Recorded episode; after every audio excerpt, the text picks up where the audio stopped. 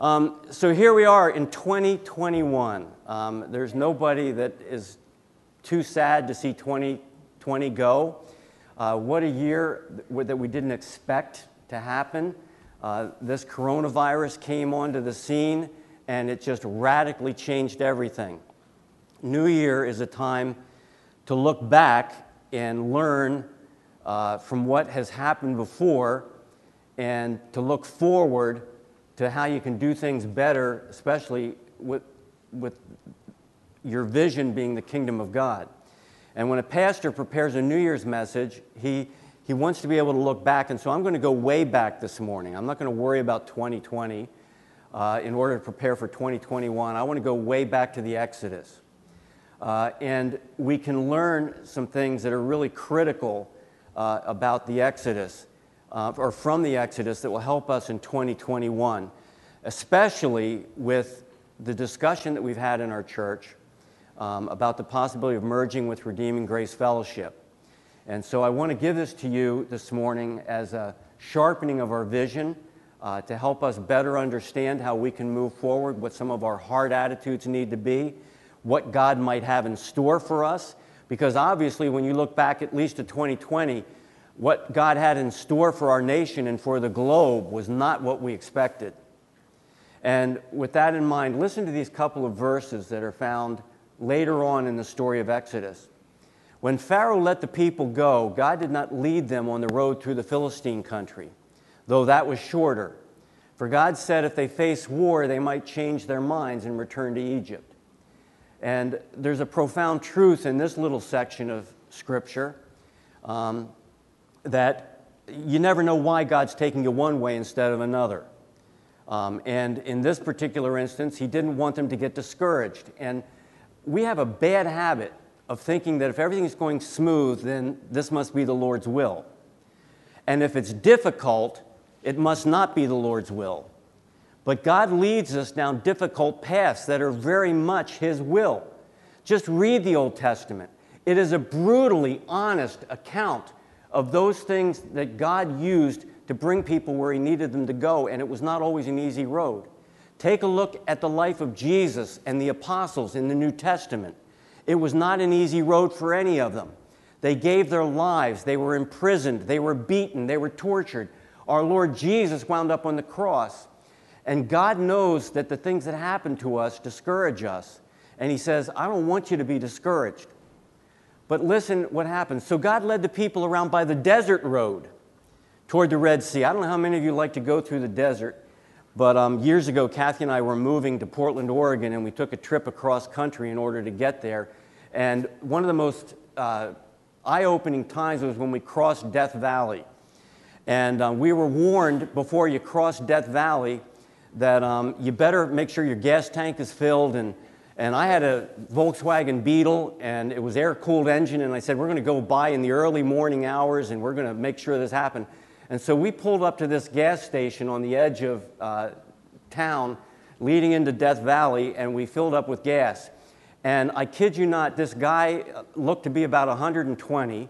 He had a beard down to here, and it took him 20 minutes to walk out to the car.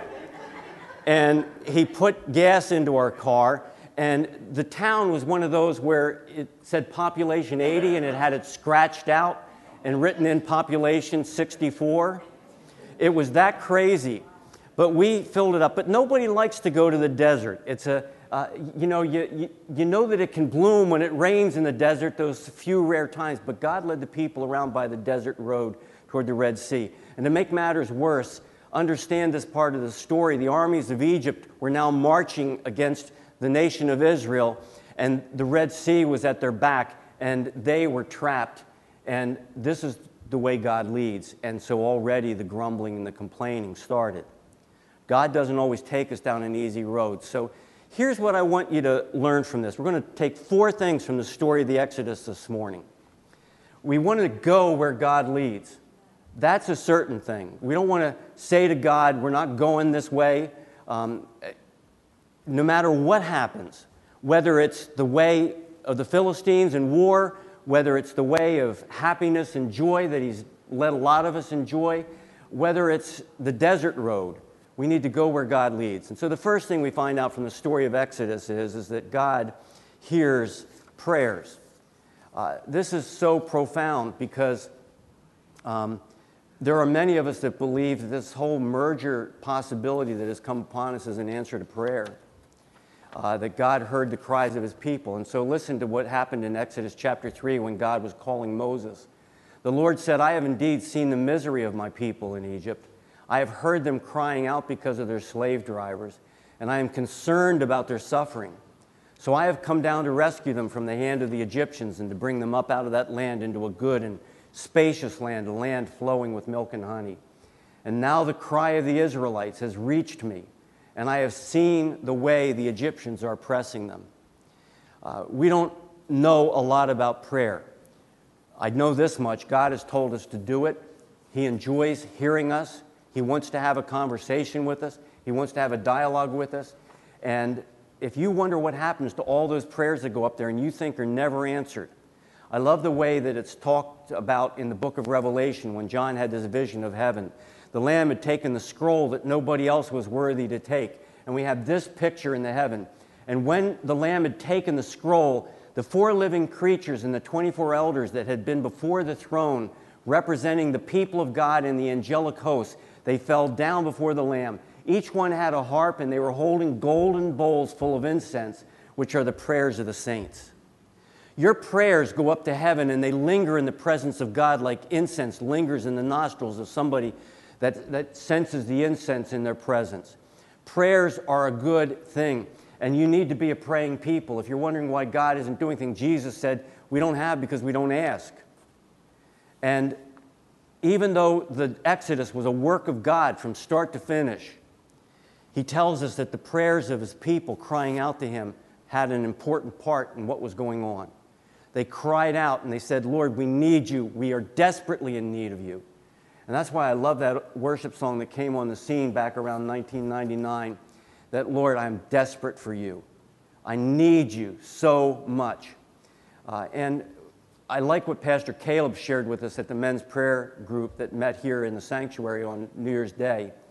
Um, he said, We get good at the little bits of prayer. And he went on to explain what that means. Um, Pray before a meal. Pray a few words when you get up in the morning and give your day to God. Pray a little bit when you go to bed. And you get in the car and pray that God will bless your trip. And we're good at the little bits of prayer, but there aren't a lot of us that are good at lingering in prayer before God. There aren't a lot of us that are good at waiting for God's answer and, and staying there and worshiping until we hear from God. And it's not a new problem. This, uh, Kathy read this to me last night, and it was a profound little thing. Uh, my daughter uh, made us aware of a devotional book that she was using that was written in 1911. And uh, I have the wrong glasses on for this small print. But in the preface of the book, this is written in 1911. Once family devotions were general, uh, now they're rare. There are reasons for the change. One reason is that the simplicity of the old family life is gone. It's easy to get all the numbers, of, it's, it's very difficult to get all the numbers of the family together at any one time during the day. A part of this is due to the leisure now formerly, uh, less leisure now than formerly. Men must get up early in the morning to catch a train. In the evening, they're distracted by manifold social engagements. Yet the need of spiritual adjustment is ever the same. Rapid transit, the telephone, the telegraph do not take the place of God. And I might submit to you, television, uh, the computer, the internet, all that does not take the place of God. And do you take the time to pray? And if you are looking for God's leading and if you're looking for God's presence in your life, they thought it was a distraction back in 1911. And so this woman put together this devotional book. It was a conglomeration of religious leaders of the day so that men and women and families might start their day with a little bit of blessing uh, from the Word of God. Do you pray to your God on a regular basis? Do you lead out to Him? And we need to bathe the ministry of Gateway Church in prayer. We need to bathe the ministry of our families in prayer. We need to lead, let God know that we're crying out to Him and that we need Him.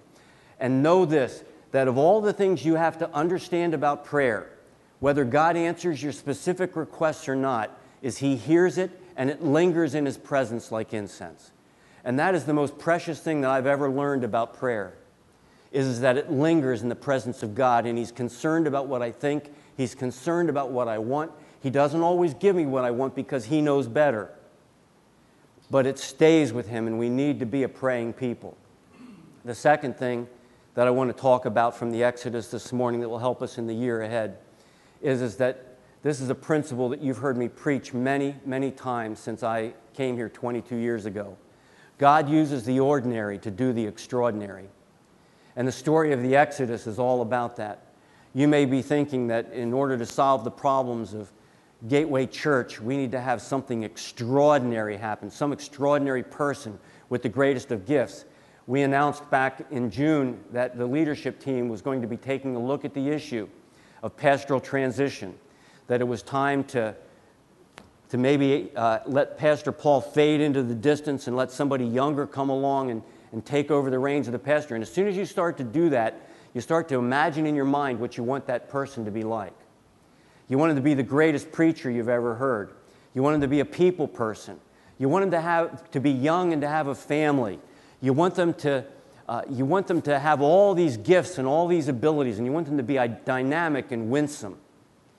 And those are all good things.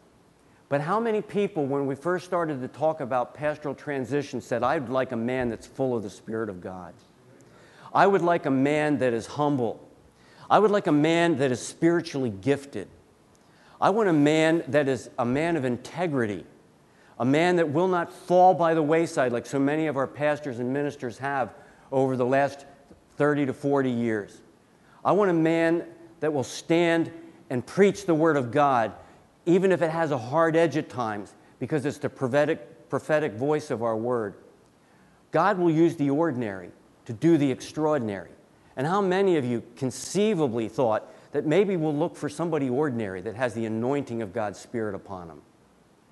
Uh, when I first graduated from seminary, I did what a lot of young people did is I took my diplomas and I'd seen them in the doctor's office, so I figured that looks pretty good, and I framed them and I hung them up on the wall. And then I realized over the next 20 years that nobody cared about those diplomas on the wall. They cared about a lot of other stuff. They cared about what kind of a person I was. They cared about whether I was truly concerned about them. They con- were concerned about whether I prayed for them. They were concerned about so many other things. I eventually took them down and boxed them up. And they haven't been on my wall for over 20 years. And uh, there's good reason for that. But know this that God uses the ordinary to do the extraordinary. And here's how we learn this from the book of, or from the story of the Exodus. In Exodus chapter 3, God is going to call Moses to be his person. And like so many people before him, God says, So now go, I am sending you to Pharaoh to bring my people, the Israelites, out of Egypt. But Moses said, Who am I that I should go to Pharaoh and bring the Israelites out of uh, Egypt? Uh, it's just like uh, if I were to come to some of you and say, I need you to do this in the church, or I need you to do that, and say, ah, you know, that's really not my gift, or I really don't have time, or I don't have that. People in the scriptures are always telling God they don't have time or they're not capable. Remember Gideon? God said, I need you now. And Gideon said, But, you know, I'm just not why don't you go to somebody in the tribe of Judah or Ephraim? Somebody that really has a name for themselves and somebody who's good. God says, I want you. And so God came to Moses and said, I'll take you. And then after Moses agreed to go, he says, Well, you know, I don't speak very well. Could you send somebody along to speak for me? And God said, All right, well, I'll send Aaron. But we're always making excuses for what we can't do. But God will use the ordinary to do the extraordinary. And here's what he says in Exodus 3, verse 12 and God said, I will be with you. And this will be a sign to you that it is I who sent you. When you have brought the people out of Egypt, you will worship God on this mountain. And the beautiful thing about this story of the Exodus is, is Moses, you will know that I have been with you when you do not stand alone here at Mount Horeb worshiping me, but the nation of Israel is with you and they're all worshiping you together. There was a, uh, one of my uh, favorite ministries of all time as I have grown up has been Jack Wyrtzen and Word of Life Ministries. Great camp, great radio ministry through the years, a real man for God. And they eventually wrote a biography uh, about his life, and it was called The House That Jack Built, Jack Wyrtzen. And if you ever got the uh, title, it was interesting because on the, the cover of the book, the word Jack was crossed out, and somebody wrote underneath of it in bold letters, the house that God built. Because Jack Wyrtzen was a man that trusted in God, and he was a man that desired to do anything. If you ever heard uh, some of the great ministers of, of the day preach, they weren't great preachers. Head of Teen Challenge and head of other things. They just are people filled with the Spirit of God. And wouldn't it be something if we could get to the end of 2021 and say that the number one thing that I have sensed more than anything else is that God was with us. And I'm not alone anymore because there's many others that are worshiping with me at the end of the year. That will be the sign to you. What a privilege. God will use the ordinary to do the extraordinary. And God will be with you. And in the New Testament, we have His Spirit given to us, poured out upon us in His church.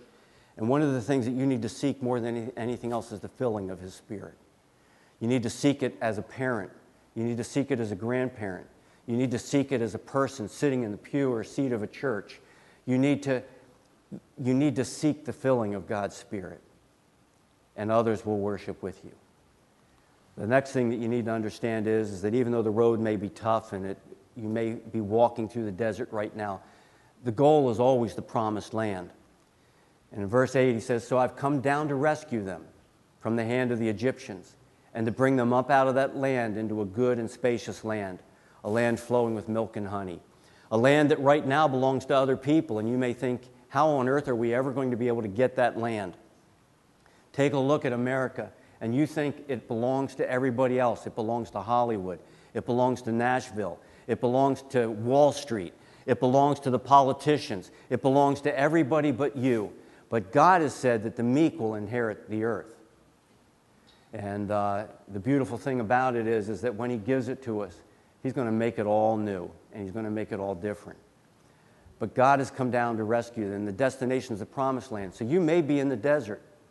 We may head into this next year and we will make decisions that we believe are God's will and we may find ourselves in the desert. Don't immediately start to ask yourself this question maybe this is not the Lord's will. That was the way the disciple or some of the disciples started to act when the Apostle Paul went and preached to the Gentiles the gospel of Jesus Christ. It was a hard road for him, and it was fraught with danger at every turn. And as a matter of fact, he would later declare that those dangers and those problems and those struggles were the true mark of my discipleship and my apostleship. God's going to rescue us and He's going to take us to the promised land, but we may have to walk through the desert to get there. The nation of Israel wandered for 40 years in the desert because of their rebellion, because there weren't people like Joshua and Caleb that were able to say, Our God is able to get us where we need to be. And we need to be a group of people that believe that God can take us to the promised land. God can give us the gift of eternal life. God can give us what we need to get to where we're going to go. We have a destination, it's eternal life. We have a destination, the promised land. And then finally, as many of us want an easy road, God hasn't promised it to us. The road may be fraught with difficulty, the road may be fraught with um, bizarre events and occurrences, but it's going to lead us where God wants us to go. And so, just to remind you of these verses we started the message with this morning, when Pharaoh let the people go, God did not lead them on the road to the Philistine country, though that was shorter. For God said if they faced war, they might change their minds and return to Egypt. So God led the people around by the desert road toward the Red Sea. The Israelites went up out of Egypt armed for battle. Um, I love maps, and I love maps that tell me where I need to go. And Kathy will tell you that um, through the course of our um, years together, that there have been many, many, many nights that I have fallen asleep in bed with maps on my lap, studying for a vacation figuring out where to go before the days of GPS. You had to figure it all out before you went. You carried the maps. I remember how desperate we were when we went down to West Virginia a couple years ago to hike one of the high points, and we got into a little notch where the cell phone cut out. And so I said, That's all right, we'll put the GPS in. So I got the GPS out. We were in the shadow of the mountain and couldn't get the GPS. And there I was with no map, nothing. And so we just had to drive until we got some coverage and it's a weird feeling. But maps tell us where we need to go, and, and maps help us to know that sometimes it's not always an easy thing. And one of the common trips we will take is we'll go down to visit Kathy's family in the Harrisburg area, and then we'll go up and visit our daughter Laura in Albany. And the thing about going from Harrisburg to Albany is, is there's no straight road up there. They didn't decide to make it yet, and you have to go like this in order to get there. You have to decide to swing over by New York City and up the Hudson, or you have to go over the other way up by Scranton and get there. But the map will tell you how to go, and it's not always easy. It's always just, if there only was a straight road, we could knock an hour off this trip. And we're always trying to knock an hour off. We're always looking for the easy way. We're always trying to figure out how to get there. And now that we've got cell phones with navigation on them that are um, being fed information about traffic, we are just so addicted to getting there on time and getting there fast. We don't know how to get anywhere anymore um, by ourselves. And so who knows where God's going to take us in the next year? He threw the pandemic at us this year. He threw political unrest at us. He threw social unrest at us. What are you going to do to get through 2021? How are you going to get to where God wants you to go? We know what God has promised. Are you willing to go anywhere He leads in order to get there?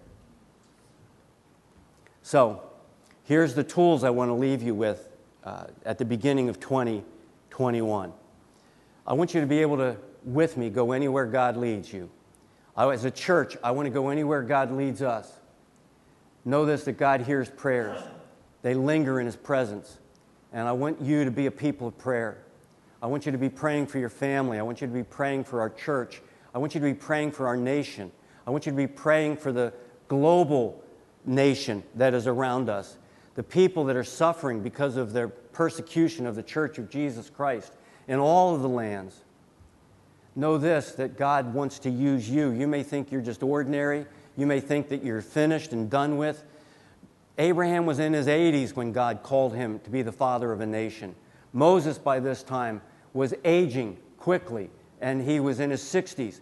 And we need to be a people that are willing to admit that God can use any of us anytime because he's with us. God uses the ordinary to do the extraordinary. And God needs to use you in the year ahead to do his business and his things that he wants to accomplish. The destination is where we have to keep our eyes on it. I like the way that the writer of Hebrews puts it fixing our eyes on Jesus, the author and perfecter of faith, who for the joy that was set before him endured the cross, despised its shame, and now has sat down at the right hand of the Father. That's how we need to run the race with endurance that's been set before us. We need to not be embracing sin and grabbing at sinful things around us, hoping that they'll get us a little bit of ease for the next day. But we need to keep our eyes fixed on Jesus and we need to head to the promised land. Because here's something what are you going to offer the world around you? Wouldn't it be something if we could offer them the promised land? This gift of eternal life. If people could say to us, What do you have to give? And you could say, Silver and gold have I none, but such as I have give I thee.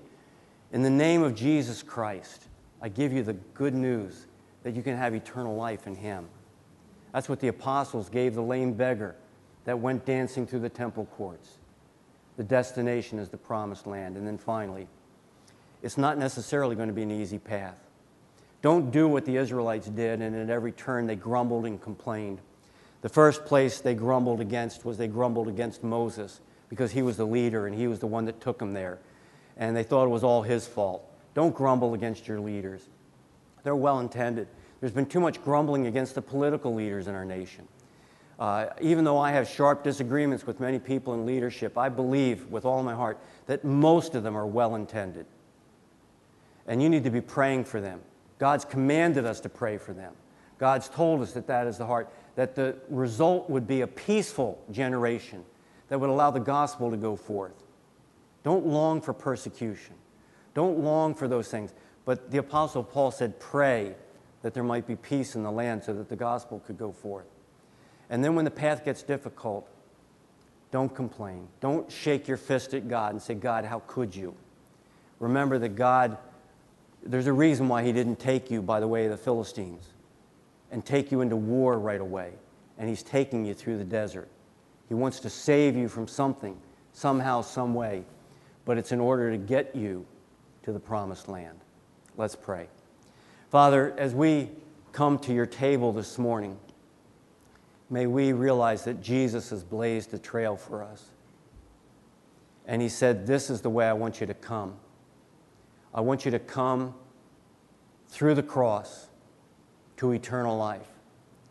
And Father, for those that are gathered here this morning, I pray that we would be a people of prayer, a people used of God because you are with us, a people that are longing to be in the promised land and are not look, letting the stuff of earth distract us from the path that we're walking down. And I pray, Father, that though the path might be difficult, that we wouldn't grumble and complain, but that we would embrace it as the road to eternal life. And Father, I ask that your blessing would be on our table this morning. May we remember Jesus, who was this author and perfecter of faith, who did it all for us. In Jesus' name, amen.